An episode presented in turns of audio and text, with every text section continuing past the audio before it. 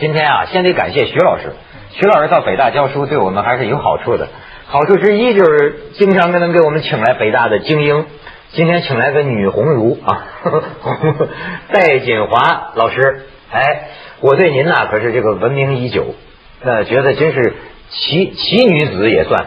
说这你一天抽烟抽两盒半呢，这种恶习也不好张扬吧？ 是是，哎，那你这抽烟的时候怕不怕人家觉得一个女女学者怎么有有没有形象的考虑？我都抽了半辈子了，再在乎这个也来你不你及从了什么？吧时候开始抽啊？不好意思，十七岁，天哪，你那个时候的经历了很沧桑的事情吧？那不一定吧，只不过是青春期反抗而 已。在欧洲吧，现在女的抽烟特别多。是一般来说，女的抽烟好看，他们男的呢，没人觉得男的抽烟好看。以前可能雪茄还能摆摆架子，一般现在男的抽烟都是老土的象征，女的抽烟是时髦。欧洲很多，我在巴黎就见，就穿她这样的黑大衣，那女你哎，巴黎的女的呀，长得不是特别漂亮，就一般来说哈，不不不以漂亮著称，但是呢，抽气烟的质抽烟的姿态气质都均好，连一个老太太你就看叼着个烟，咔，气质非常好。她演的不太好。 他得演我把巴黎给毁 了啊！ 第二个，我对您的所闻是在呃几个月前吧，《三联生活周刊》上，我就看到戴锦华老师讲章子怡，啊，当时《三联生活周刊》那是一个非常规定性的话题，就是说巩俐和章子怡。啊，你觉得这俩，我就说，那么巩俐，我认为她是个好演员嗯，啊，就是她，但是她不是一个可在明星的意义上，她没法跟章子怡同体并论。所以我们要真的说电影表演的话，我们就要分出来明星和演员，或者叫表演艺术家。哦，啊这这得分开说。他有些人很会演戏，演的特别好，但是他未必就成了明星。我当然只是强调，我说，呃，章子怡更多的是作为一个成功者，就是说，在中国，大家想到章子怡的时候，主要想到她是多么的成功，对对而对这嗯个成功实际上特别具体，就是用钱来衡量的成功。比如说，你像徐老师也在美国待过，我注意到您也是研究这个国际影坛这个哈，就是还真有个问题，就是比如说在西方观众看来，中国的这个女演员或者女明星，她们是怎么一种观感，或者在他们心中是怎么一个印象呢？嗯，总的说来，呃，我我也是对美国的观众比较了解，我觉得美国的观众是世界上最无知的观众，嗯，就是美国人就是知道美国那点事儿，他对世界没有兴趣，所以他也没有了解世界的愿望。那么就是说，中国的女明星对他来说就象征着中国。比如说，我遇了一件事儿，是一个美国的一对医生夫妻啊啊，听说这儿来一个中国教授，特热情请我吃饭。然后呢，吃饭的过程中就问了一个问题，说你是中国人吗？觉得我您说长得不像我是中国人。然后呢，接下来的问题就是非常恶劣了，说你是纯的中国人吗？后来我说你在中国那个骂人了，你这是。对不对？后来最后他就特诚恳的说，你跟巩俐、张艺谋都不像。哦 后来我这俩我是中准国确人的的说，我样说你就是说我跟他电影里的人物都不像。他说对对对对，是那意思。所以你可以看到，他实际上就是说这些女演员就是吻合他心里可能有的对中国的一点点知识。他觉得你不像纯种的，那你从这个美术上讲哈，你觉得他认为中国女的是长什么嘴脸的？当时他的全部参照就是巩俐，巩俐，你看我我原来以为花木兰那个那个动画片，嗯恐怕他们想象的中国的女的，你看单眼皮儿，或者是那那么一个样子，你不要搞错，啊！为了那个《花木兰》这部动画片，他们可是请了无数多的汉学专家和中国专家嗯，去给他们建议，因为他两条整不明白，一条是他整不明白这个女人去打仗，他可以理解，对。，但是呢 妇女之代德父嘛啊，代父这件事儿他就整不明白，怎么呢？就是中国这种孝道啊，什么这个家庭啊，然后人对于家庭的责任呢、血缘家庭的重要啊，你说他这有个爱情，他就理解了。啊哎。那就打仗亲兄弟，上阵父子兵，他更不理解了。当然不理解了。所以这事儿不知道请了多少汉学家，也包括我，去给他们说哦这档事花木儿兰也请了你，说这档子 事儿。然后呢，哦那当然就同时，他那个就不是一个美国对中国想象的水准，他是高于他们的水准的。啊，那但是那怎么还样子是那个你没东西想？象出来的。哎，那不是，那就至少是问过我们，哦而且他看了大量的资料。哎看来您自己也认为自己长得不像是太纯种的，所以才会设计出那才么一不会画啊出来。道地的中国人，而且道地的中原人士啊啊，您老追家上是去哪儿多少代？哎老老山东老家。哎呦，咱们是老乡哎，真的呀，哎老呀，这怪么不近得的，你是上海人，哎，我祖籍山东在山，东章丘大通啊， 啊所以你看咱们都抽烟， 一天两盒哎呦， 不是反对吸烟，反对吸烟。你不要败坏我们山东人形象好不 好？哎，徐老师，刚才听我们这山东老乡的这个言论，引起你什么联想？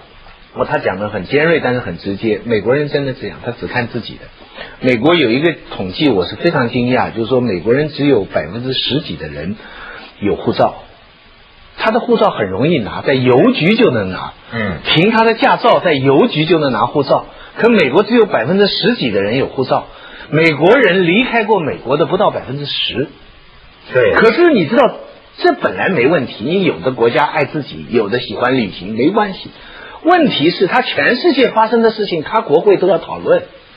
他给你立案，他把你，他一个军舰把你政府给给给倒了。他的那边的油管呢，他派一个大使就把人家的那个石油公司给给给弄了。可是他百分之绝绝大部分的民众他是不知道世界是怎么样。Steve Owen 哈佛教授有一次跑来跟我们讲美国文化，讲后现代。他讲什么？他说美国人的世界地图是在 shopping mall 的餐厅里形成的。嗯他还分析了一大堆，讲的蛮有道理的。说真的，餐厅里一定有一个叫熊猫的中国餐馆，有一个日本餐馆，但不会太多，多数呢是麦当劳啊和墨西哥啊，一定有两个意大利，意大利一定超过中国餐馆。嗯等等等等，他的美国人从小他就是看着这么一个餐厅，想象他美国的世界。所以，所以，所以，那那时候我就王蒙就引了那个甘阳的一句话，他说甘阳这句话讲得太紧了，他说美国的那个老百姓啊，真是笨，美国的精英啊，真是精英，他们的精英真是厉害。中国呢啊，我好像你知道听知道中国吧？嗯中国是倒过来的，中国的老百姓啊，真是聪明，中国的精英啊，更这么笨。 这 不是骂你们俩自个儿的吗？对呀 对呀对呀对呀但是呢还，有音乐情节，这你还甭说，那咱这个中国还学人家美国呢，不光学美国，哦中国还学长相，美国就是世界。对而美国人他们心里只有他们自己。那个九幺幺以后，我正好在美国，嗯然后呢就接触到那个美国老百姓那种反应哈。他当时他那个电视里就开始讲这个伊斯兰世界问题多么大哈，这这我们都知道。然后呢，美国人第一次知道原来伊斯兰的女性是要求被要求戴面面纱的，哦是吗？对他们来说这是一个非常震动的，然后令他们非常愤怒。然后呢，他们就跟我讨论，就说你们怎么看他们可能有大规模杀伤性武器？然后呢，讲来讲去，最后呢，我说中国，他说中国如果有了就更可怕。我说中国早有了，早有 然后他们说啊，难道中国是有的吗？ 就是完全的那种无知，这个不是不是那个我们那个通常意义上的无知，就是他没有任何关注。是是是因为中国想象美国就是世界哈，美国人都是眼中都是世界，心中都是世界。其实美国人根本就是他的世界就是他的疆土。但是你知道问题在哪里？中国人其实也会把某些美国女演员的想象成西方人，嗯或者把某些法国的演员想象成巴黎人。嗯我们也会这样想象，电影里看到他们很开放，以为外国人海滩都很开放。美国人也把中国的一些演员当做中国人代表，但是区别在哪里？区别就是所谓东方主义，就是说。美国人他们的明星被中中国人看作美国人代表，美国人一笑置之，他不会把他作为美国的代表。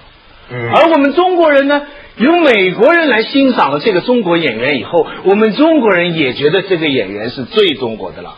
最重要的了，最成功的了没，错因此我们也把它看作我们是我们最高的标志。你想，对对曾几何时，中国人有什么时候把熊猫当做自己脸的？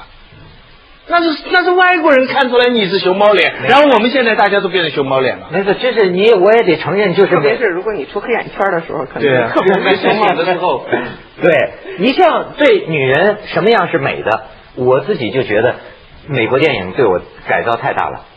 我过去不认为个子长得高的女孩子是美的，哎，也不认为大嘴的是吧？啊，对，辣嘴的轮轮廓鲜明的。后来我想，我现在哎，真的已经成功的改过来了。基本上美国电影里的那女明星，我也觉得那个是好看的。所以，然后许许多总，在你中刚才国说里那个不对，就是你说中国人会把美国认为美国女演员代表着美国，嗯其实我们经常是把西方的这些女明星认为她们代表着人类，嗯，代表着至高的美，对对对所以你中国的女演代表着员美代表着美，代表着这样的一种人类的精神、人类的形象，这才是问题那真。的而美国人永远只会认为这是中国女性，它代表中国，最多代表东方，这也是问题。所以从这方面也要打倒文化上的美帝国主义啊全球化！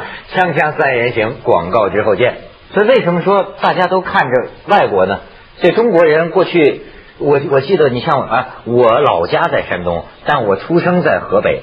你知道我有个很深的印象，河北的呃我们农村管农民有一个称呼，可以或许是有点歧视的意思，叫什么呢？叫老杆子。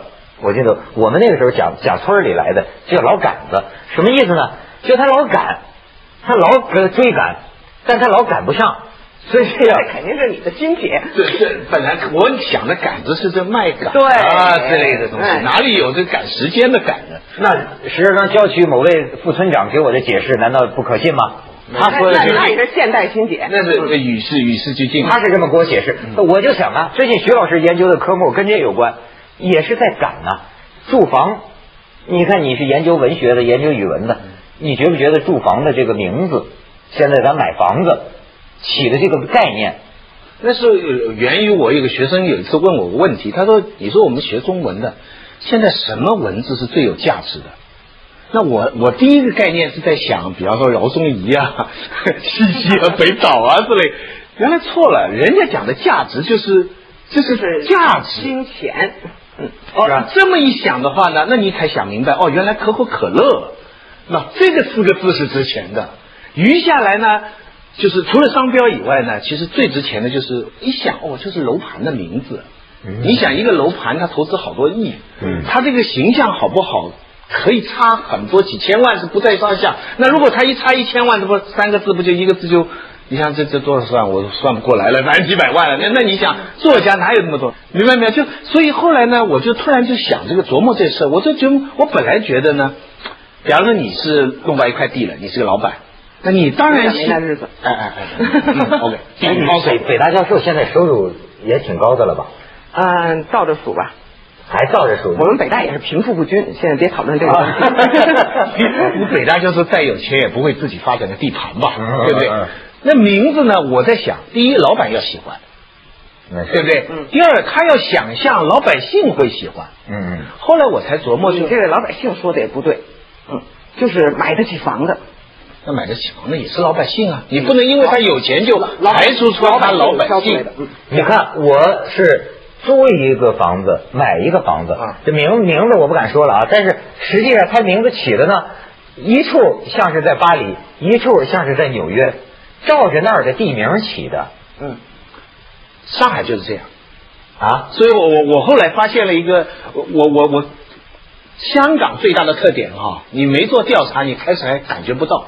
我也把找了很多的香港的楼盘，发现原来香港的殖民地啊，它的楼盘洋化的成分最少。怎么讲？香港楼盘的名字哈，都是用呃，最后都是用轩啊、庭啊、苑，它都三个字的。翻译强的最多就是上海了，东方巴黎、东方伦敦、巴黎花园、罗马花园，全是一大堆的直接翻译的名字。那那个还有那最贵的叫什么汤汤臣一品，最贵的叫汤臣一品，那也有的说。你知道一品什么？就一品官了。嗯哼做到最高最贵的十万一平方米的才是一品官。香港啊，一半都是皇帝。啊，香港的楼盘呢有一个帝王情节，就是很小的房子，其实是几十平米的房子，玉龙居啊、成龙居啊，什么黄甫山呐、黄甫山在上水嘛，你知道那哎呦，就那面积，连一皇帝洗手间都不够，就是脚都跨不开，皇帝呢？全皇帝，你说这这这什么道理呢？啊，就是香港是要做皇帝的，对，这个广东是一般是富，呃，是欧欧欧洲还是富豪？啊香港呢，它它有三个特点，一个是有山有水，嗯那这个呢，大大大家都学一样，我觉得没太大区别。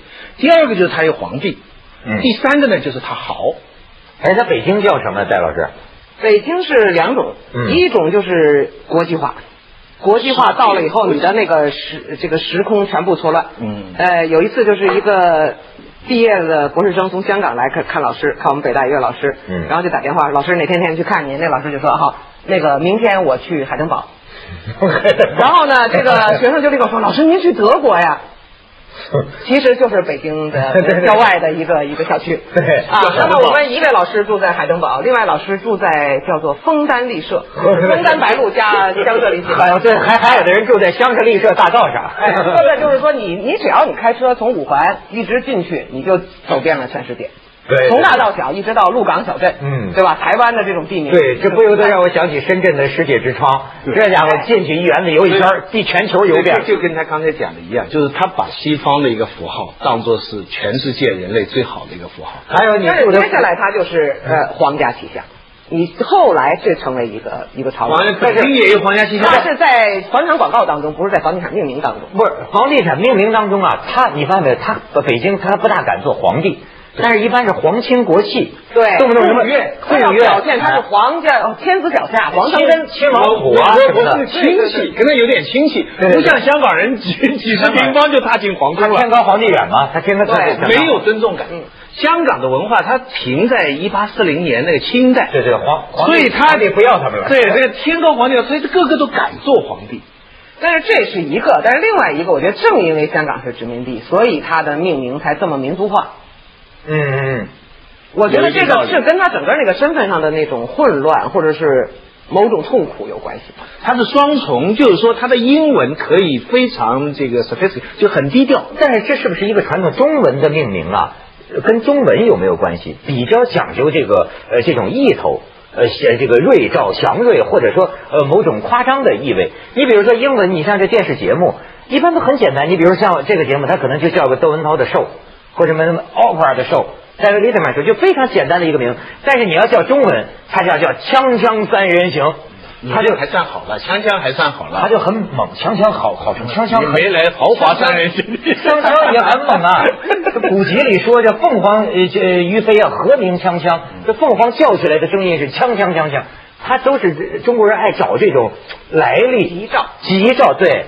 哎，真北京，他刚才还给我说一个，也不光都是那些外文的译名啊，也有有点意头的，叫个什么左岸公社是吗？对，呃，这您有什么解呀、嗯，他当时他自己就定得很清楚嘛。巴黎公社哎，他一开始的时候他是向左，他的那个左广广告叫做这个广播里的广告叫做向左向左向左。当全世界都向右的时候，我们向左，左岸公社。 左岸公社所以当时也正是文化界在搞就什么新自由派、新自由派和新左派什么什么争端的时候，正是“左”这个字就开始有了另外的意味的时候。哦，这还微言大义呢。所以我觉啊得北京呢，它的房地产的那个名字、名头和广告，它还有还是有这个政治中心的特征，它有一些政治意味。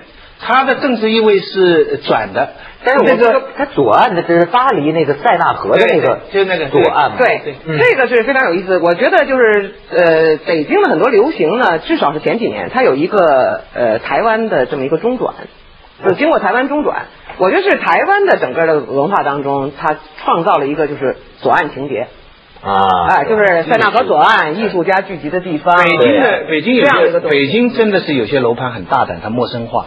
我上次讲了嘛，一嗯一平，宣武门那边平花瓶的瓶，一个楼盘叫一平，还有双呃无呃对无双、嗯嗯嗯，志诚、嗯鹤石这些楼盘，它胆子很大，它一定要卖给知识分子。居正这长方形，对，这别的地方没有，在香港人很难想象你买个房子叫什么还有一新平，儒家，新竹啊江。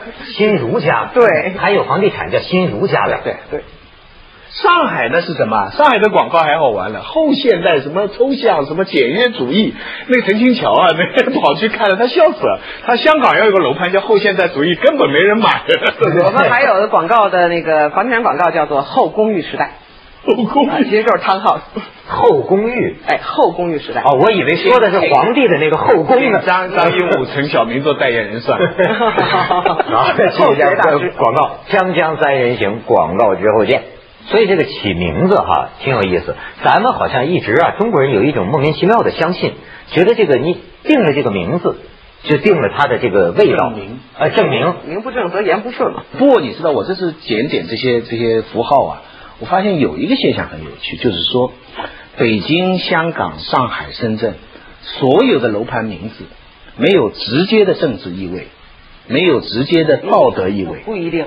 你你说怎么讲比如说，我注意到那个望京那边有一个楼盘嗯，它没有汉语名字，只有英文名字叫 Class。那是你讲的是呃，而且这个楼盘就是有一次我去到那儿约一个人，然后我到太早，所以我就围着这个楼盘转了一圈。的阶级这里非常好玩的是，它在后面，它有一个雕塑，是铸铁雕塑。然后呢，那个铸铁雕塑的特征就是它风吹雨淋就会生锈，嗯所以当时这个那个铸铁雕塑已经生锈了，上面是中文和德文写的“基础决定上层建筑”，卡尔马克思。 这是北京，我觉得，这有我文觉化。得整，我觉得这个故事完全是一个政治预言，简直是。啊然后 flag 高高的在上面，啊然后这个马克思是基础决定上层建筑在在后面，在贝因的那个那那一面，而且是铸铁的这个。你看这就看出来了，我们深圳秉秉承的还是邓小平的路线，那个在大楼上写的是发展就是硬道理。深圳呢，特别多那种，就任何地方都能找得到的名字，世纪啊、国际啊、阳光啊、新世界啊。但是后来我想，为什么没有？我讲的政治名字是指主流意识形态，比方说三个代表、和谐啊、中国之类的。为什么这里有人说当然没有了？谁会哪个楼盘要起一个什么中国之家啊之后呀？后来我一查，台北都是，台北特别多的楼盘是中正国宅。忠孝仁义，这这还是戒仁严爱戒严年代留下来的但是遗产现吧在新盘也这么起名字，忠孝锦绣园，不，这个看着啊是挺没劲的，就说你一个中国人，中华男儿。哎，这在台北啊，对我还完全没中有注意到正国宅特别多这样的名字。我解释不了，我只是觉得好玩，我只是觉得会有这么一个现象。我我就感觉这个东西是对自己的这个文化确实是少了自信心了。你怎么你自己盖的楼不用中国人的名字来来命名呢？为什么那么多外文的译名？而且在北京的这个楼盘的这种命名当中，还有那种非常荒唐的东西，比如说它叫 Sunny，叫什么？呃一个英文的 sunny， Sunny 阳阳光，对吧？啊啊，那它可是它反过来，它并不是一个中文的翻译，比如叫阳光大厦，不是，它叫桑尼大厦。 对对对，它反过来再对这个字做一个音译，嗯，这种东西就非常有意思。所以那天我们朋友聊天，有人说，有个老板说我要办一大学，他说就叫喀斯特大学，因为他随口想个名深字深。圳有楼楼盘叫瑞和耶纳，谁都不知道什么名字，卖的特别好。瑞和耶纳。锦和还是还是 汉语，对约纳是什么？我们就知道了。对对对对对，包括你实现这个开始。